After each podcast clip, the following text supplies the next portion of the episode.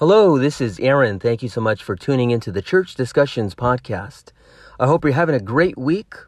If this is your first time tuning in, I want to let you know I use this podcast to teach the Word of God. So feel free to subscribe and follow the Instagram page. Today I'm talking about prayer and its importance. Feel free to write down the scriptures and study them, and feel free to message me if you have any questions about anything that I speak about here on this podcast. So let's go ahead and just jump right in. Once again, I'm going to talk about prayer, and we're going to spend some time in the Gospel of Matthew, chapter 6. Before I start, I want to go ahead and just make it clear to you that prayer is about changing us to fit God's plan. It's not about changing God to fit our plan. This is the very main idea that I want to get across to you. I'll repeat that again. Prayer is about changing us to fit God's plan. It's not about changing God to fit our plan. So let's let's read the scriptures here. Once again, it's Matthew chapter 6. I'm going to look at verse 7 through 8. This is the NASB version. And it says, "And when you are praying, do not use meaningless repetition as the Gentiles do, for they suppose that they will be heard for their many words." So do not be like them, for your Father knows what you need before you ask Him. In the scripture, our Lord Jesus is speaking. He's teaching from the Sermon on the Mount, and he's talking about prayer.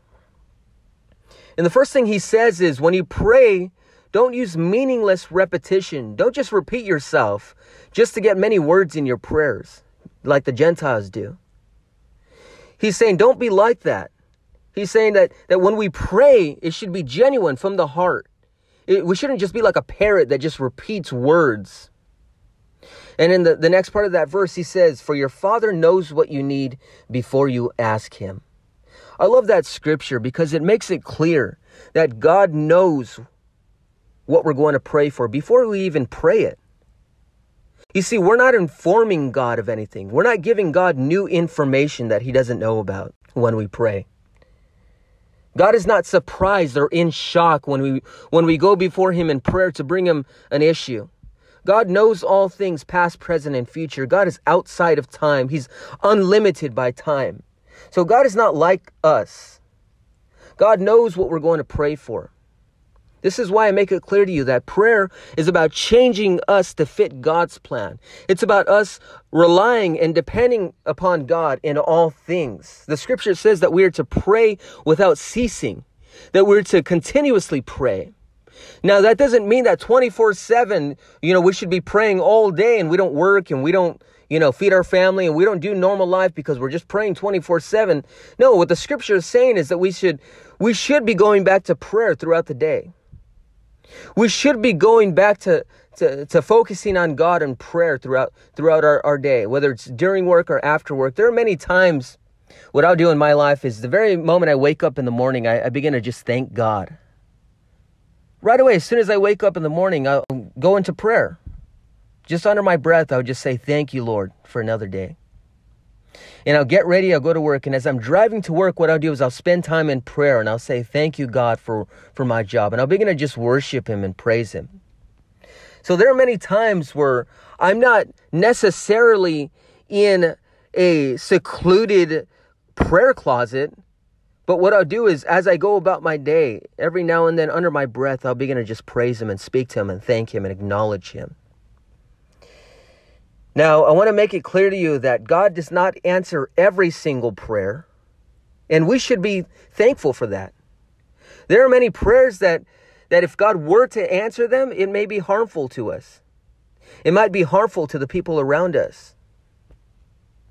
The book of James, chapter 4, verse 3, it says, You ask and do not receive, because you ask with wrong motives, so that you may spend it on your pleasures.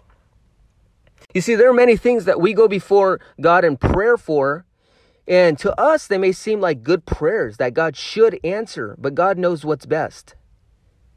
God knows which prayers to answer and which prayers to say no to. And many times he may say no to your prayers, and you should thank him for that.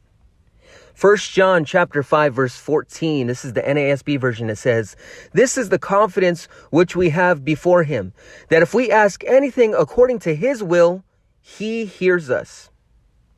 You see, God answers prayers according to his sovereign will. You see, God is not like a vending machine or a genie to where every single prayer he should answer them. God is not like that. We depend on him. We serve him. We rely on him and we yield ourselves to his will, to his sovereign will. So when we pray, we should pray according to his will. I'll read that verse again. It's 1 John chapter 5 verse 14. It says, "This is the confidence which we have before him, that if we ask anything according to his will, he hears us." What does that mean? That means if the, if we ask anything according to his plan, according to what he desires, then he'll answer it. The scripture doesn't say that he answers every single prayer. So there are many times when we don't know if it's God's will. I'll be honest with you, in my own personal prayer time, what I'll do is I'll pray. And during my prayer, I'll tell God, look, God, if it's your will, I ask that you would answer it. If it's not your will, God, then don't let it happen. So I think that it is best to, to submit ourselves to His will, to yield ourselves to what He desires through our prayer life.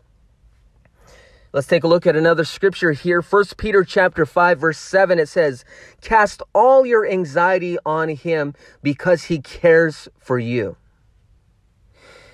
You know, there are many Christians that that carry burdens that they were never meant to carry. There are many Christians who are overwhelmed with anxiety and depression and emotional brokenness. And they may pray here and there. They might spend five minutes here and there throughout the week, but they don't spend true, genuine prayer with God. They don't connect with God in prayer. And they don't put their burdens upon God. He's the one who can carry all our burdens. He's the one who takes away all, all the anxiety and depression. We place it upon Him. There are many of us, we don't realize that we, we cannot handle all the burdens that we carry, most of the burdens that we carry throughout life. This is why I'm always encouraging people to, to go in prayer and to let the Lord God know all of your burdens and place them on Him. Don't just hold on to all your burdens. We should go daily in prayer and let God know our hurts and our pains. We should go daily in prayer and let God know every single hurt within us. So we should give every every pain, every burden to God in prayer. Now, what I'm going to do is I'm going to spend some time here. If you're familiar with Matthew chapter 6, verse 9 through 13, this is commonly referred to as the Lord's Prayer. So I'm going to go verse by verse and explain that to you. I'm going to teach that to you. But before we do that, I want you to understand that there are some very false ideas out there when it comes to prayer. Allow me to go ahead and explain some of those false ideas. One of the false ideas out there when it comes to prayer is the whole name it and claim it idea. It's the idea that if you just claim what you want, then God will give it to you. It, it goes along with the, the idea of speaking things into existence. That if you just that if you just pray long enough for what you want, then God will give it to you. I want you to know that this is a very false and unbiblical teaching that is being taught on many, uh, many even Christian TV programs. It's being taught by, by many of the uh, prosperity preachers. And I want you to know that the name it and claim it idea is not a biblical idea. Now, if you've never heard of that idea, I encourage you to research it, but I want you to know that it basically what it is is it's this idea that if you just if you just say what you want or what you need, it'll come into existence. If you just speak it into existence, then it'll happen. If I want that that brand new car, all I have to do is just speak it and command it to happen, and God has to yield to what I say. This is a very false idea. It's the very opposite, according to the scriptures. When we pray, we submit ourselves to what He desires, to His will, to His ways. And this whole name it and claim it idea has changed it to where it's the opposite. To where we're, we're commanding things and we're, we're almost commanding God to make things happen when this is very false. So I just want you to understand that name it and claim it and speaking things into existence is not a biblical idea. So let's go ahead and get into this passage of scripture. Once again, it's Matthew chapter 6, verse 9 through 13. This is the NASB version. And it says, Pray then in this way Our Father who is in heaven, hallowed be your name. Your kingdom come, your will be done on earth as it is in heaven. Give us this day our daily bread, and forgive us our debts as we also have forgiven our debtors. And do not lead us into temptation, but deliver us from evil. For yours is the kingdom and the power and the glory forever. Amen. So, this is commonly referred to as the Lord's Prayer. I think it's more appropriate to refer to this as the disciples' prayer. Jesus is giving this prayer as a guide to us. Now, I know that there's many uh, denominations, or even many in the Roman Catholic uh, religion, what they do is they teach people to just repeat this prayer. But Jesus makes it clear in the previous verses, the verses that I read earlier, that we are not to just repeat prayers, that we are not just to do meaningless repetition when it comes to prayers, but we are actually to connect our hearts and our minds to God through our prayer lives. This is Matthew chapter 6, verse 7. It says, And when you are praying, do not use meaningless repetition as the Gentiles do, for they suppose that they will be heard for their many words. I'll be honest with you. I've been at, at a certain point in my relationship with God where I've prayed a lot and I've had the mentality in my mind that I gotta, I gotta make sure I get to the 30 minute mark or the 45 minute mark. It's a very religious approach to prayer. What I was doing is I was clocking in, I was punching in on the time clock to make sure that I got all my time in with God in prayer. But you see, that's not the way prayer works. We should never just set the timer and say, okay, I'm not going to get up from here until I spend 45 minutes. It's a very legalistic and, and fleshly approach to prayer. Prayer is about connecting with God from a genuine and sincere heart. Now, this prayer that we're going to take a look at verse by verse, this prayer is about God's will. The whole the main idea of this passage of scripture when jesus is teaching how to pray there is three main things here in this scripture. He's talking about god's will god's kingdom and god's glory.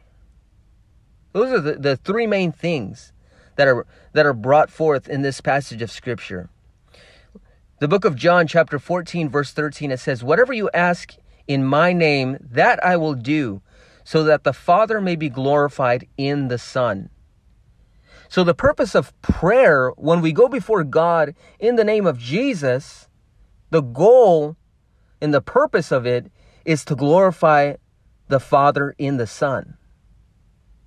Okay, so I want you to understand that. So, let's go ahead and just take a look at these verses. Let's take a look at verse 9 here in Matthew chapter 6. It says, Pray then in this way Our Father who is in heaven, hallowed be your name. So we're going to go verse by verse here. I'm going to explain each verse. So notice here in this verse it says, Pray then in this way, Our Father who is in heaven.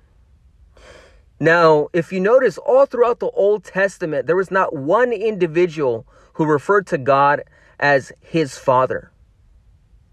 Jesus was the very first person to call God his Father. And many of the Jews were offended by this. Jesus advises us to use the word father because it's a very intimate word that describes God. Jesus is making it clear that when you pray, when you go before the Father, make sure that you acknowledge Him as Father. He's not just some God that's distant out in the universe, but He is your very Father. Now, I want to make it clear to you that Jesus is teaching believers how to pray. He's not telling the whole world He's not teaching everybody how to pray. He's speaking directly to his followers. So, not everybody can call God their father. Not everybody is a child of God.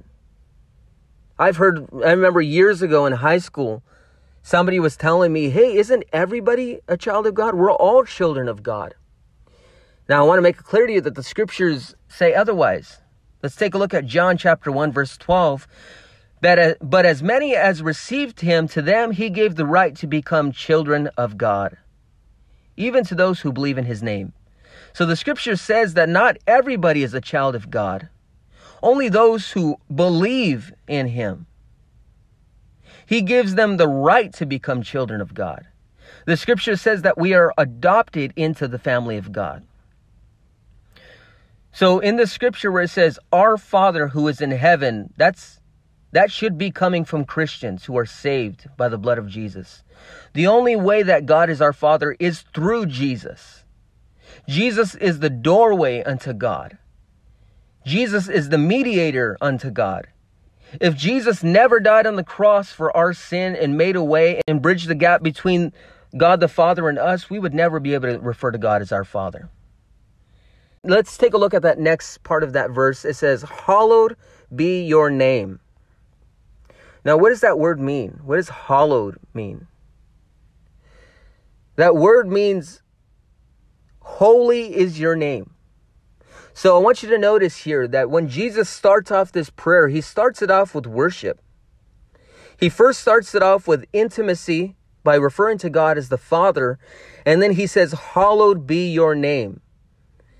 He's saying, Your name is holy, God. Your name is unique. Your name is separate. There is no one like you, God. So he starts off the prayer in worship. So when Jesus is saying that we should start our prayers off like this, Jesus is saying, pray that you keep God's name holy. Jesus is saying, when you start off your prayers, pray that God would help you to honor his name and to reverence his name. So this is very important. When we go in before God in prayer, we should start off with an intimate connection with the Father. And as we connect with the Father, we should go before him in worship. So a lot of times what I'll do is when I first begin to pray in the mornings, I'll be driving on I'll be driving to work, and the very first thing I do is I start praising his name. I start honoring him. I start glorifying him. I start telling him, Father, you are holy and good. And then from there, I'll move on to other things, to many of my needs and many, many other things that I, that I want to go before him in prayer with. So let's move on here. Verse 10, it says, Your kingdom come, your will be done on earth as it is in heaven. In that verse there, he's, he's basically saying, God, I want your kingdom to come. I want you to reign here on earth the same way that you reign in heaven. He says, Your will be done on earth as it is in heaven. Now, I want you to know that in heaven there is only one will, it's only God's will. In this verse here, the word will in the Greek language, it's the word thelema or thelema. And that word basically means desired purpose or pleasure. So when it's when it's saying your kingdom come, your will be done on earth as it is in heaven, he's basically saying, God, I want your desired purpose to take place on earth. I want your desire, your your pleasures to take place on earth the same way that it takes place in heaven. You see, in heaven, man is fully sanctified. And God is worshiped always. God is glorified. And God is lifted high in heaven. So when we pray, we should go before God and say, God, I want it to be your way on earth, just the same way that it's your way in heaven. We should say, God, I want you to be the ruler and the sovereign king over earth, the same way that you're the king in heaven. So let's move on here to verse 11. It says, Give us this day our daily bread. Now, what that verse is saying is, He's saying, Give us what we need on the daily. Take care of our needs, Lord. You see, we should go before God and let Him know our needs. Now, I want you to understand that He's saying, give us our daily bread. He's not saying give us our monthly bread. So we should go before God for our direct needs We should not be seeking after an abundance of things. We should not tell God, God, I want you to stock me up and to give me extra. I want you to give me all this extra money and all these extra resources. No, the scripture is saying your daily necessities. So the things that you need, those are the things that you should present to him in prayer. Let's move on here. Next verse here, verse 12, and it says, And forgive us our debts as we also have forgiven our debtors. You know, the thing I love about prayer is prayer is a pride killer. Prayer changes us so that we would fit the image of Jesus. Jesus is so graceful and forgiving toward us. He forgives us of all our sins. So when when we pray, we should ask the Lord to forgive us because we're all sinners. This is why I think it's more appropriate to refer to, to this prayer as the disciples' prayer. It's not the Lord's prayer. The Lord doesn't sin, He doesn't have any debts. He's teaching us to ask for forgiveness for our sins, for our debts. But He's also teaching us to forgive our debtors, to forgive the people who have hurt us. You see, He brings our attention to our wrongs uh, as well as the wrongs that have been done to us. This is the thing about prayer is it changes our perspective on things. It makes us realize that we're not the only ones who sin, but people sin against us. So we have to understand that as God forgives us, His grace should flow through us to other people. His mercy and forgiveness should flow into us and through us to the people who have heard us. Okay, so let's move on here. Verse 13 And do not lead us into temptation, but deliver us from evil. For yours is the kingdom and the power and the glory forever. Amen. That word temptation in the Greek it uses the word peirasmon. And the word simply means a trial or a test. So when he says, and do not lead us into temptation, but deliver us from evil, he's saying when we pray, we should go before God and say, God, help me not to fail the test. Help me not even to get close to sinning. You see, this could even refer to being enticed into evil, or it could be referring to just going through a test. Now, the Bible does say that God does not tempt anyone. In the book of James, chapter 1, verse 13, it says, Let no one say when he is tempted, I am being tempted by God. For God cannot be tempted by evil, and he himself does not tempt anyone. So temptation does not come from God.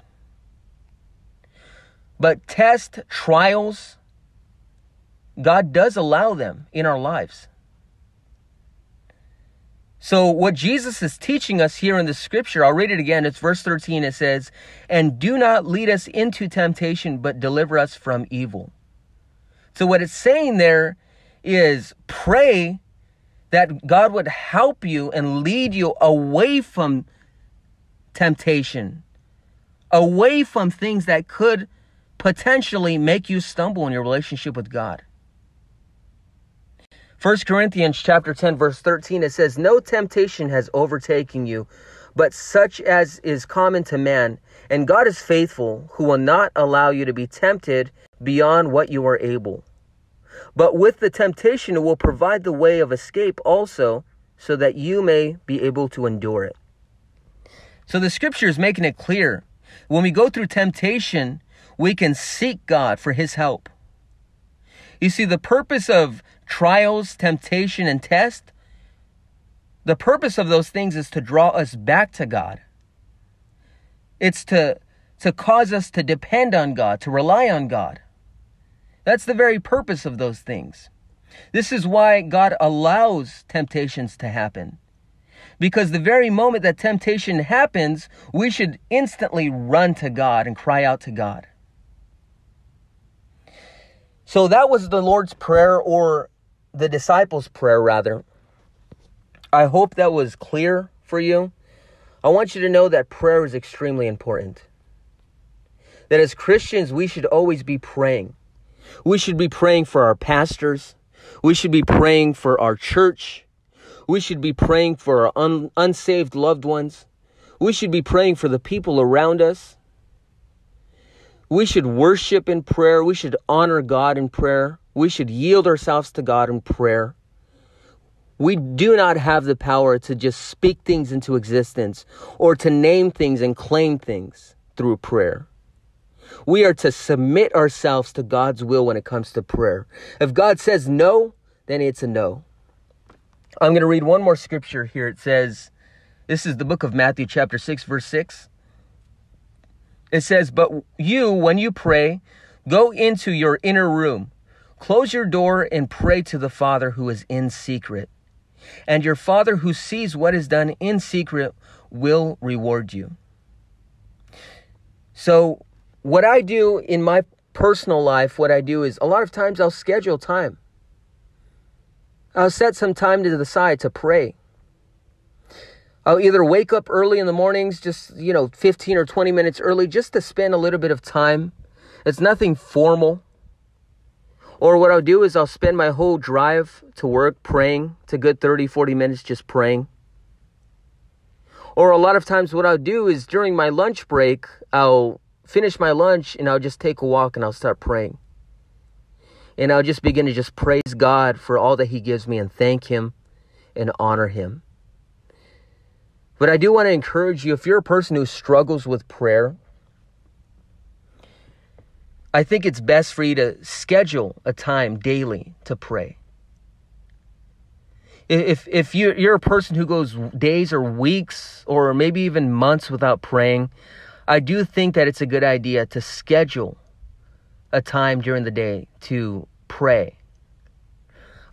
I think of it this way. I, I know that for quite a quite a few years I remember after I graduated high school, after that I got married and and I remember every time I would see my parents, they would advise me, "Hey, uh, have you scheduled a doctor's appointment? Have you gone to see the doctor?" And I kept pushing it off and saying, "Oh, I'll schedule it soon. I'll schedule it soon." And I remember my mom telling me, "Look, if you don't schedule that appointment, it's never going to happen." And in the same way, in your prayer life, if you don't schedule a time, if you don't schedule your appointment with God, you'll never get to it. It'll be weeks or months before you've actually developed any type of prayer life. So, what I encourage you to do is to spend time in prayer, to develop a routine, but a routine that does not become religious. I think it's okay to change things up a little bit, to go before Him and just enjoy Him, and just to meditate on His Word. So, that was this teaching on prayer. I hope you understood everything.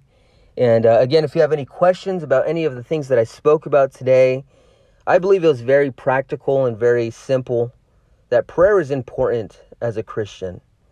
I also want to encourage you if you attend Praise Chapel in Bell Gardens, we do have prayer on Saturday mornings. I just wanted to give a quick shout out. It's at 8:30 a.m. a.m. on Saturday mornings at Praise Chapel Bell Gardens. I, I believe it's important to pray corporately, to pray with the church. This is a very, very important thing. So I encourage you, if you're not attending prayer on Saturday mornings at our church, I encourage you to attend and to partner with us in praying for the needs of the church. But once again, I thank you so much for listening to this episode. I hope you were blessed by it. And I hope you have a good day and a great week. God bless.